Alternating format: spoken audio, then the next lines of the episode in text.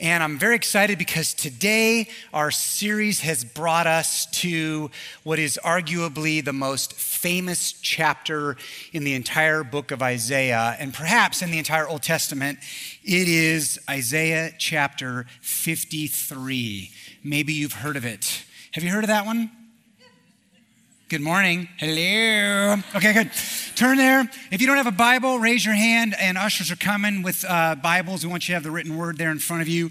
Open up to the book of Isaiah, chapter 53. In 1947, a Bedouin shepherd by the name of Muhammad Adib climbed into a cave near Jericho where he stumbled upon the most amazing archaeological find of the 20th century. Maybe you know what this find was. We call it the Dead Sea Scrolls. Have you ever heard of that? It was a cave full of ancient, ancient pottery, like 2,000 year old pots. And inside each of these pots were ancient texts, scrolls of the Old Testament scriptures, some of them as old as 2,000, 2,300 years old. An amazing discovery. And they found this completely by chance. It was an accident.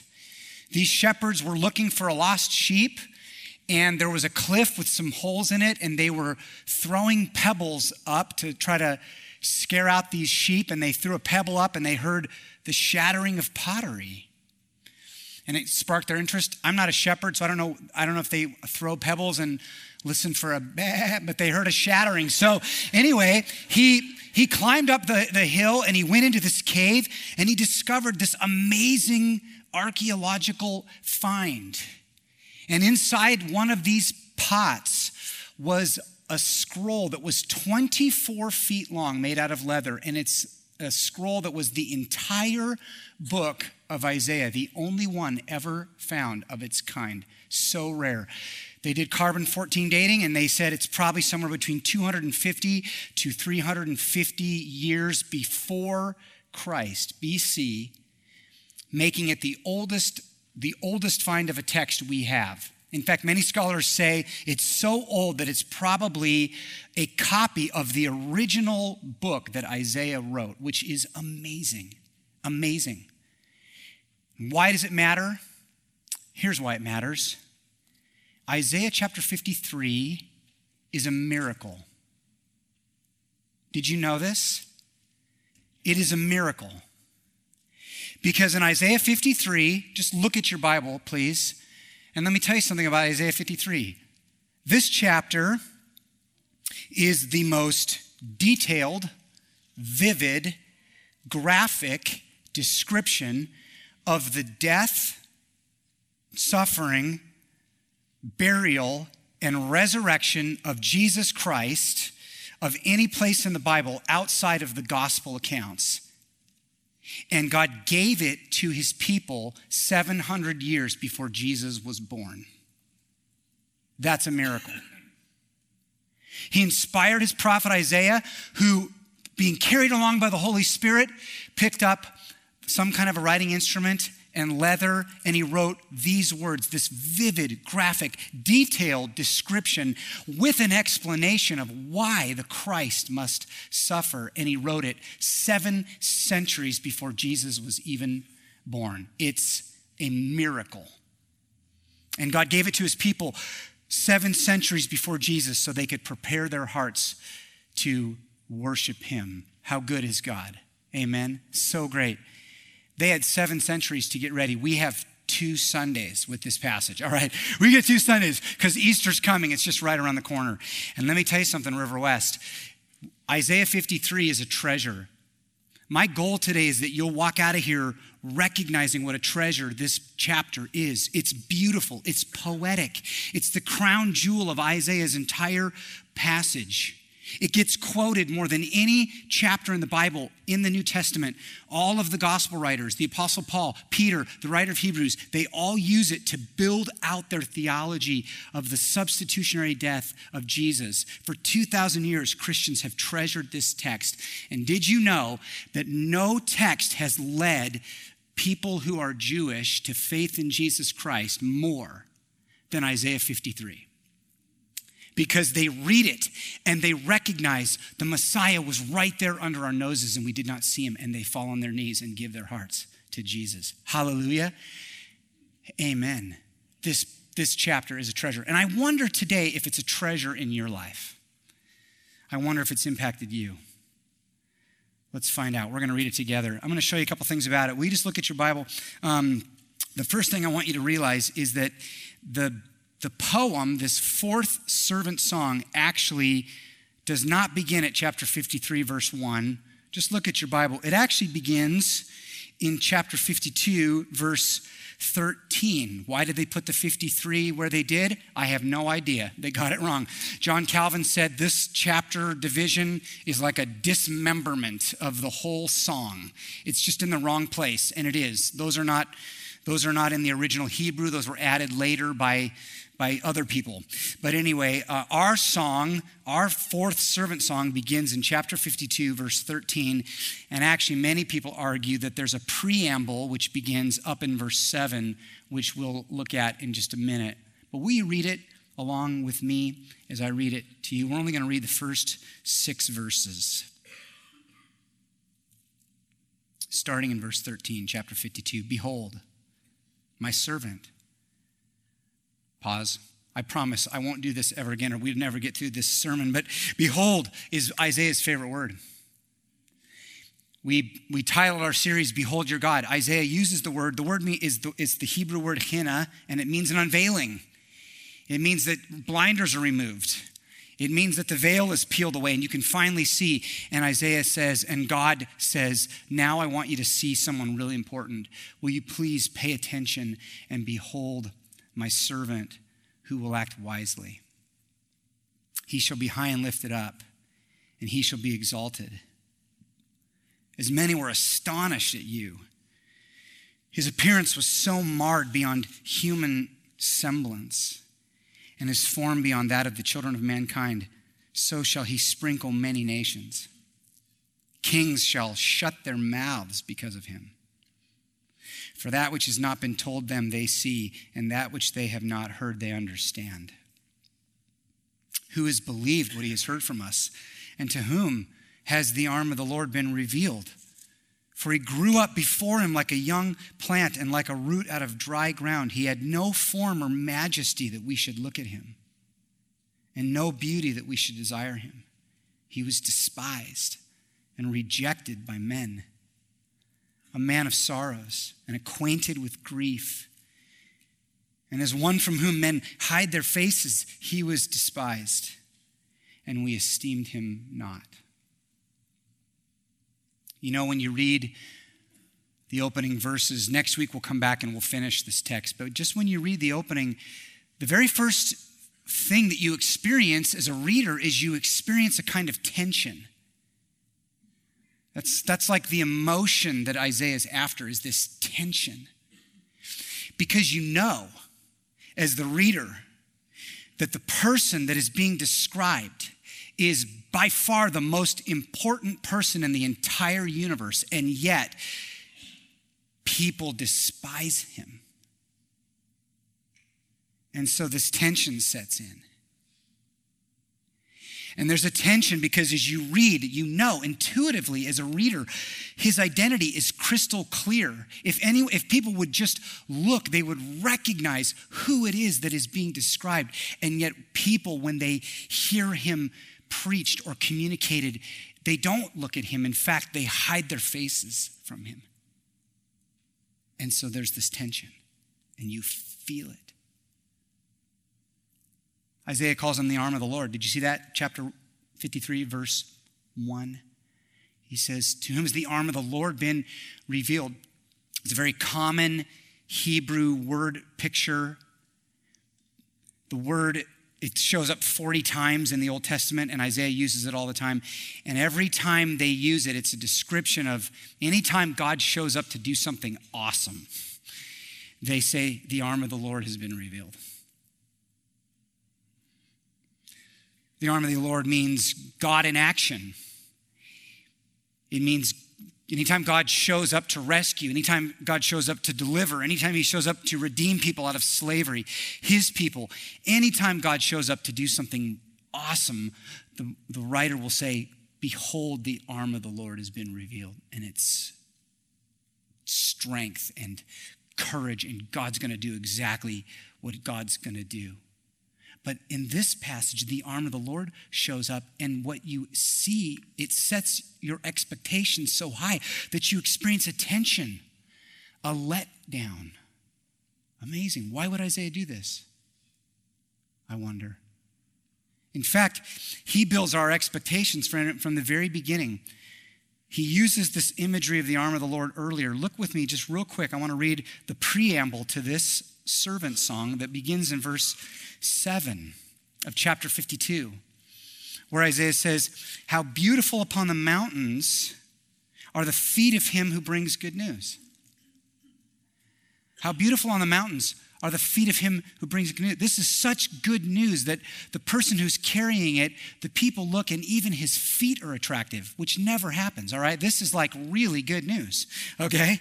And he publishes peace, who brings good news of happiness, who publishes salvation, who says to Zion, Your God reigns. The voice of your watchmen, they lift up their voice. Together they sing for joy. For eye to eye they see. It's an imagery of watchmen at a city gate looking for a messenger. And there they see him, and he's bringing good news. And they want to see it. Break forth together into singing, you waste places of Jerusalem. For the Lord has comforted his people, he has redeemed Jerusalem. And then look at this the Lord has bared his holy arm before the eyes of all the nations, and all the ends of the earth shall see the salvation of our God. It's an imagery of God showing up to do something mighty. Imagine a warrior, a mighty warrior steps forward. And the battle is about to begin, and the warrior is covered with a cloak. You can't see what's underneath. You can't see the weapons, you can't see the strength. And as he prepares for battle, in a moment of intimidation, he peels off his cloak and he reveals his right arm and it's gripping a sword and the muscles are ripping. Don't look here for an example of that. But anyway, the, the muscles are bursting and he's got a hold of that sword and you know it is on. It's on. And it builds your expectations. And Isaiah wants to build our expectations. And as you read, you're, you're, you're thinking, I'm going to see something beautiful. But when you look, you see something that's not beautiful. And as you read, Isaiah says there's going to be joy, but when, you, when, it, when, when, when the arm of the Lord actually shows up, he's a man of sorrows. And when you read, there's rejoicing and there's salvation, but the arm of the Lord shows up and he looks weak and tender and small he's a letdown. The arm of the Lord finally appears, and it's not what people were expecting. Why? We lost Billy Graham last month. Billy Graham, the famous evangelist, an amazing, amazing man of God. There are many things I loved about Billy Graham. I loved his gospel preaching. I learned from him about the significance of accountability. One of the things I loved about Billy Graham was his self deprecating humor. He would use humor, and he told a story one time of he was in an elevator in Philadelphia going down to the first floor to address a conference, and he was standing in the elevator, and there was a man standing over to the side of him, and this man turned to his friend and said, I heard Billy Graham is staying in our hotel. and the other man said, he, and he pointed over to Billy and he said, He's in the elevator with us. and this guy looks over at Billy and he, for about 10 seconds, he looks him up and down and then he says, My, what an anticlimax. right? Did you know the servant of the Lord was an anticlimax? It was not what people expected.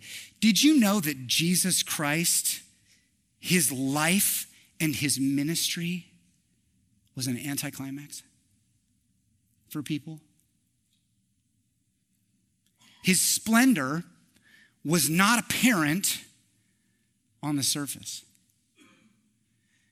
God had hidden the glory of Jesus beneath the surface so that you could only see it through the eyes of faith.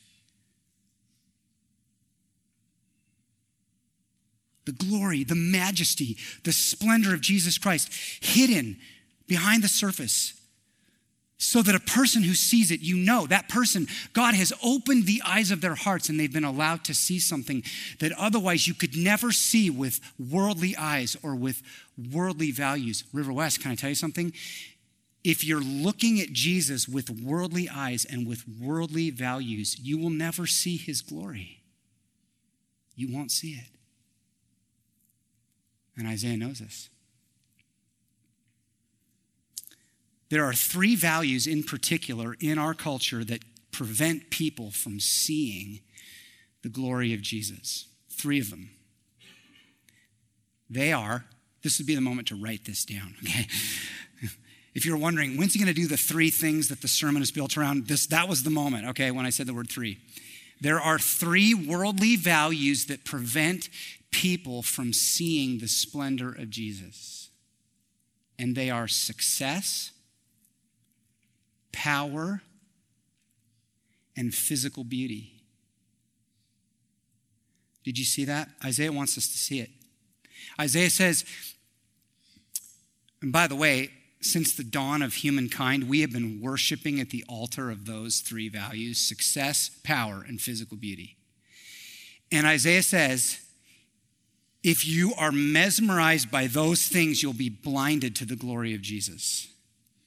And that's why Jesus came. He actually came to die for those things, to take them and invert them and give them a new definition, to take them back and redefine them in gospel terms.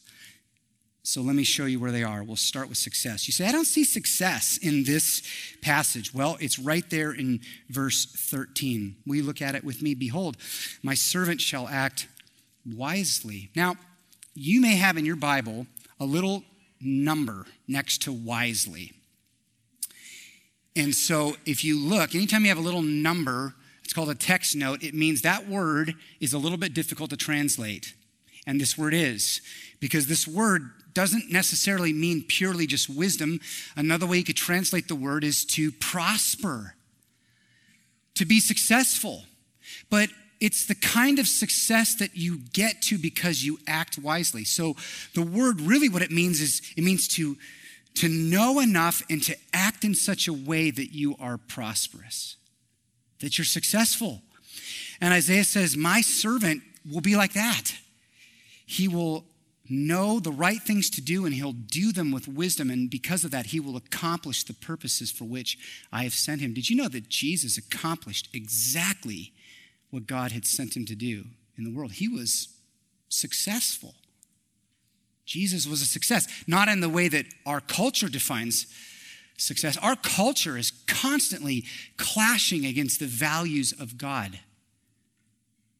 And so we have a, a definition of success that is not helpful.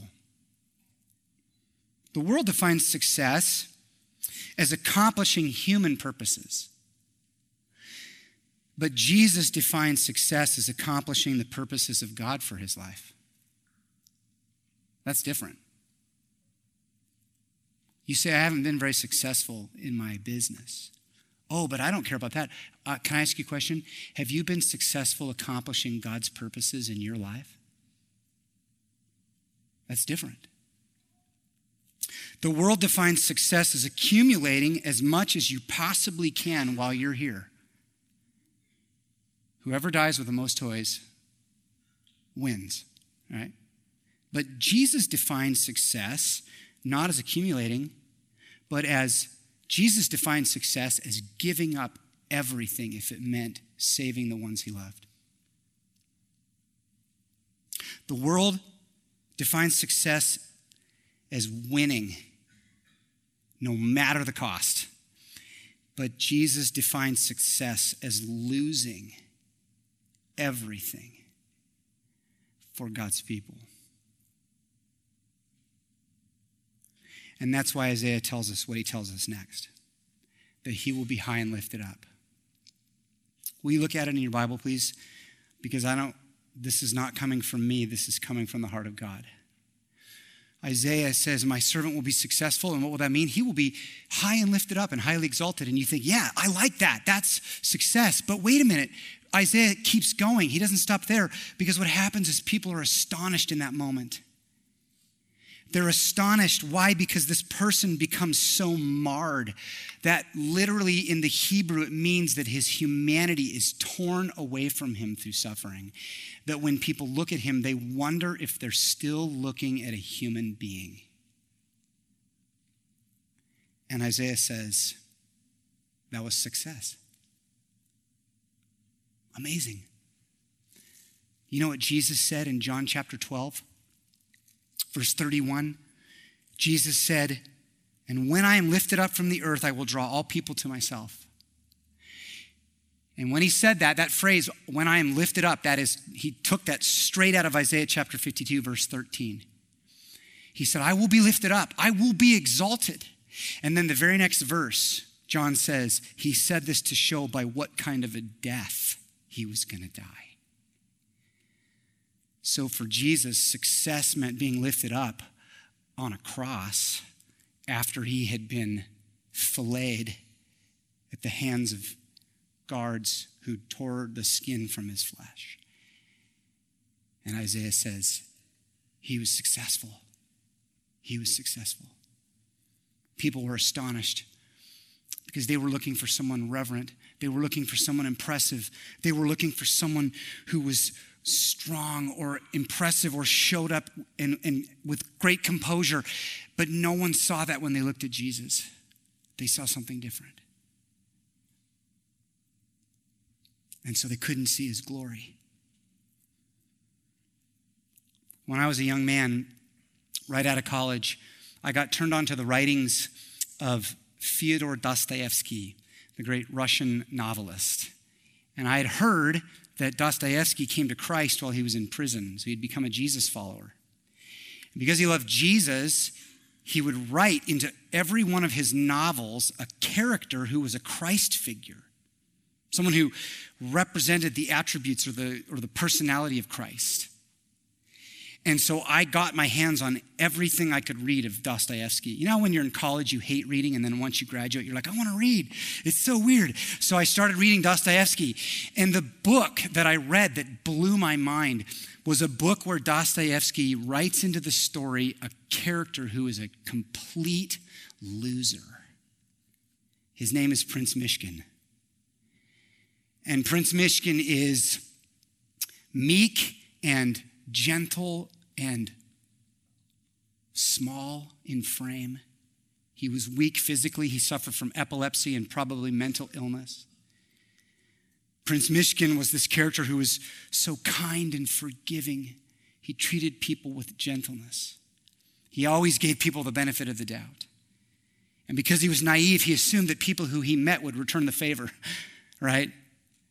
And so He's this character who gets constantly misunderstood. All the people who are around him, they see him and they don't understand. They see someone who's so childish and, and so naive that they mistook him for someone who is unintelligent, even ignorant. And so Dostoevsky named the title of this novel. Does anyone know the name of the novel? The Idiot. The Idiot. When people looked at Myshkin, they saw an idiot. But that's not what was hiding under there. Did you know that when people looked at Jesus, they did not see a winner, they did not see someone who was high capacity, they did not see someone who was impressive. They saw someone who lost everything for humankind. And Jesus said, and that's success. So, how did he define power? Well, look with me at chapter 53, verse 1. How did Jesus define power? He's the arm of the Lord. And Isaiah says, To whom has the arm of the Lord been revealed? And the implied answer is people see the power of God, they see the arm of the Lord. The kind of people who see that power are people who recognize that ultimately God's power does not come through dominance, but through someone who will be weak. God's power does not come by crushing the enemy, it comes by someone who was willing to be crushed by the enemy and then return love and mercy out of that crushing. And Isaiah says, that's power. Because look what he's described as next in verse 2. He grew up before him like a young plant and like a root out of dry ground. This is amazing. So Isaiah is saying, when Jesus showed up on the scene, he didn't show up like a mighty oak. He didn't show up like a massive fir tree. He showed up like a tiny little sprig. Is that even a word? I don't know. It, came, it comes out of the ground. On my property, my wife and I just bought land. We have fir trees that are so big, I can't even wrap my arms halfway around them. And today, when I was leaving, I, I, drove out and there was this massive fir tree, and then right next to it was this tiny little shoot that had come out of the ground. It was so tender that if you stepped on it, it would die immediately. And Isaiah says, that's how Jesus came into the world. And you think of the incarnation, you think of being born as a baby, the God of the universe, the creator squeezing himself into frail humanity and experiencing the vulnerability of being born. He was tender. He was at the mercy of his mother who cared for him. He grew up in unimpressive circumstances. His family came from Nazareth. No one had heard of Nazareth. They overlooked Nazareth. That's where Jesus came from. And what's amazing is that as Jesus grew, he didn't become more impressive, he became less impressive. The more that he grew, the more that people disregarded him. So, did you know that the people who were closest to Jesus are the people who became the most confused about his identity? The disciples watching him and, and questioning him wait a minute, who are you? Isn't the Messiah supposed to conquer and reign? Aren't you supposed to wipe out Herod and take back the throne and be our, our victor? John the Baptist was in prison and he sent his disciples to Jesus and said, Hey, just like cut the fat with me. He didn't say it that way, but he said, Shoot straight with me. Are you the Messiah or not? He was confused because Jesus appeared differently than people were expecting. They were expecting someone dominant. They were expecting someone mighty. They were expecting someone who would, who would, who would conquer, and they got someone who was tender and weak, someone who allowed himself to be tortured. People didn't see Jesus because they were working with a different definition of power, and they could not see that God was at work right under their noses doing something mighty. And can I suggest, River West, please listen to me. What are the chances that we don't see God at work in power because we're looking for something different than what God's actually doing right under our noses? Right? God is at work. He's probably at work in your life. But maybe you only maybe you only have one definition of power. It has to be some display of, of miraculous healing, or it's not power. Last month, a man in our church shared the gospel with his best friend and neighbor. And then they prayed together, and that other man came to faith in Jesus Christ. Power. But I hear people say, I don't see any power. What? Last month in our church, a married couple who were on the verge of giving up went to a retreat, a marriage retreat, and God saved their marriage. Amazing power. But I hear people all say, say all the time, I don't see God working in power. Last month, a man, a young man in our church felt the conviction of the Holy Spirit about his use of pornography, and he repented and he walked away. I hear people say all the time, I don't see God doing anything with power. It's right there under your nose. We have such a warped, distorted definition of what power is that we miss what God is doing right here in my life. And I want to challenge you. He's at work in your life if you will look for it. Amen. Jesus redefines power. But he does one, one more, third thing. Now, this third one is going to make us a little uncomfortable. Okay? Physical beauty. Did you know that Jesus, apparently, as sacrilegious as this sounds, Jesus was ugly? Apparently, he was not a very good looking guy. Don't strike me with lightning, Lord. right? We don't like that. But look, Isaiah wants us to see it. It has to be said. Look what he says. He had no form or majesty that we should look at him, and no beauty that we should desire him. And that phrase, form or majesty that we should look at him, in the Hebrew, that's just the way of saying he just was not handsome. Apparently, he was a really average looking guy which is interesting. King David, King David was a really good looking brother. Apparently, he was a great looking guy. Joseph was really good looking. Abraham's wife, Sarah, she was really beautiful. So was Rachel. But apparently, the servant was not. He was unattractive. And you go, this feels weird. Why are we, this is, feels kind of shallow. Why are we talking about this? Exactly. It's shallow. And our world is shallow. And do you know what? In our culture, we base our opinion about things based on whether or not we find them physically attractive. And so Jesus came into the world and said, No one can come to faith in me because they find me visibly appealing. It's got to be a, it's got to be under the surface. In the church in America, we are so tempted by this. We're so tempted to be attractional, right? We're so tempted in the church in America to put on show. We're so tempted to have high design sensibility, to have slick presentations, to have fog machines and laser lights and super, you know, professional models playing electric guitar. And there's celebrity pastors up there, and they spend as much time building their brand as they spend building Sunday's sermon. And the, and the temptation is to think we can, we can draw people in. It's easy to draw a crowd, but that's not what the church is.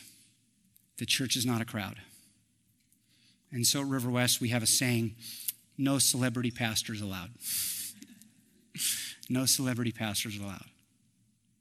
And at River West, we're, we're comfortable blowing it sometimes. We do silly things at our church. I led worship one time, a long time ago, and I was totally into it, and I was worshiping, and then I looked up and no one was singing. And I realized I didn't put the lyrics to this song in the MediaShout. And everyone was looking at me like, you are so silly. You, Prince Michigan. Anyway, that's our, that's, and that's, we're just a family here. Amen, River West? We're just a church. And we're never going to attract people by trying to be attractional. Because people come to faith in Jesus because God opens the eyes of their hearts and they're able to realize the real beauty is underneath. It's hiding in there. Did you know that Jesus Christ actually became more beautiful the more ugly he became on the outside as he suffered. He became more beautiful, but it took eyes of faith to see it. That's what Isaiah says last. Verse 3 He was despised and he was rejected by men. He was a man of sorrows, which basically just means his whole life became marked by sorrow and suffering. He was acquainted with grief, and as one from whom men hide their faces, he was despised, and we esteemed him not. As Jesus moved towards the cross, towards Good Friday, towards being obliterated and filleted by Roman soldiers. People wanted to look away, people who were looking with worldly eyes. But there were some who God was at work in their hearts and they could see there is a beauty here and I need to see it. Amazing. One of my favorite stories that I've ever read is a story by uh, a, an English, a literature professor named Walter Wangerin, and it's the story is called The Ragman, and it is a parable that's told of a man who's walking through the streets of a highly depressed community where there's poverty and suffering, and this young man is handsome and strong and strapping, and he's pushing a wagon. And in the wagon, he has all of these brand new rags that are clean and they're folded. And he's a ragman. And as he walks through this city, he comes upon people who are suffering. So he comes upon a young, a young woman who's weeping, and she's filled her handkerchief with tears. And he says, Let me exchange that rag, and I'll give you a new one. And he pulls out a new rag and he hands it to her, and immediately she stops crying. And as he takes her rag, he begins to weep. And then he keeps walking and he comes to a young girl who's bleeding from her brow, and she has a cloth trying to stop the blood. I think of little pictures of girls in Syria where a bomb has gone off. And in the story, the ragman walks up to her and he says, Let me have that rag. And he takes it from her, and immediately her bleeding stops, and he gives her a new one. And as he places her rag on his head, his brow begins to bleed. And then he comes to a man who has no arm. And he says to the man, Do you have a job? And the man says, Of course I don't have a job. I don't have an arm. And so Jesus, the ragman, it's Jesus. I just spilled it. Anyway, uh, the ragman takes the cloth that's covering the stump of his arm, pulls it away, and immediately a new arm grows, and he walks away without a limb. And he walks off to his death. And it's it's a picture of beauty, it's a picture of power, and it's a picture of success. Not as the world defines it, but as Jesus defines it. And God wants to open our hearts so we can see it today. My prayers will see it as we go to the Lord's table, as we take communion. We'll recognize this is the most beautiful, powerful, successful act that's ever been accomplished in human history, and my heart needs to change as I receive it again today. Will you pray with me about that? Father, we confess this morning that we become so influenced at times by our world, by our world's values and our world's definitions. And we come in here on Sunday and we need you to help us and heal us and correct us and take back these things that we've allowed our world to hijack. And so we thank you for Jesus, his perfect life, his perfect death. It was glorious, but not, not at first appearances. And so help us today to see him for who he really is. I just sense, Lord, this morning that there are many who have come today who have been glancing over Jesus. And I just believe that in your mercy, you want to open eyes today to see, maybe for the first time, to see the glory. If that's you, if I'm describing you, this is a beautiful moment in your life because God's allowing you to become a follower of Christ. just go with it. Let Him lead you and just pray t- today. Maybe take communion for the first time as a follower of Jesus, as a lover of Christ, as a believer.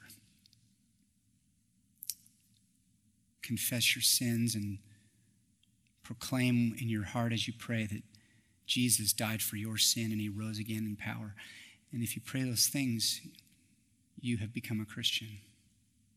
And we praise God for that. And so, Lord, would you guide us now into worship, we pray. Guide us to the table. It's a family affair. We're honored to sit among brothers and sisters and to share this meal. And we pray these things together in Jesus' name. Everybody said, Amen. God bless you, River West.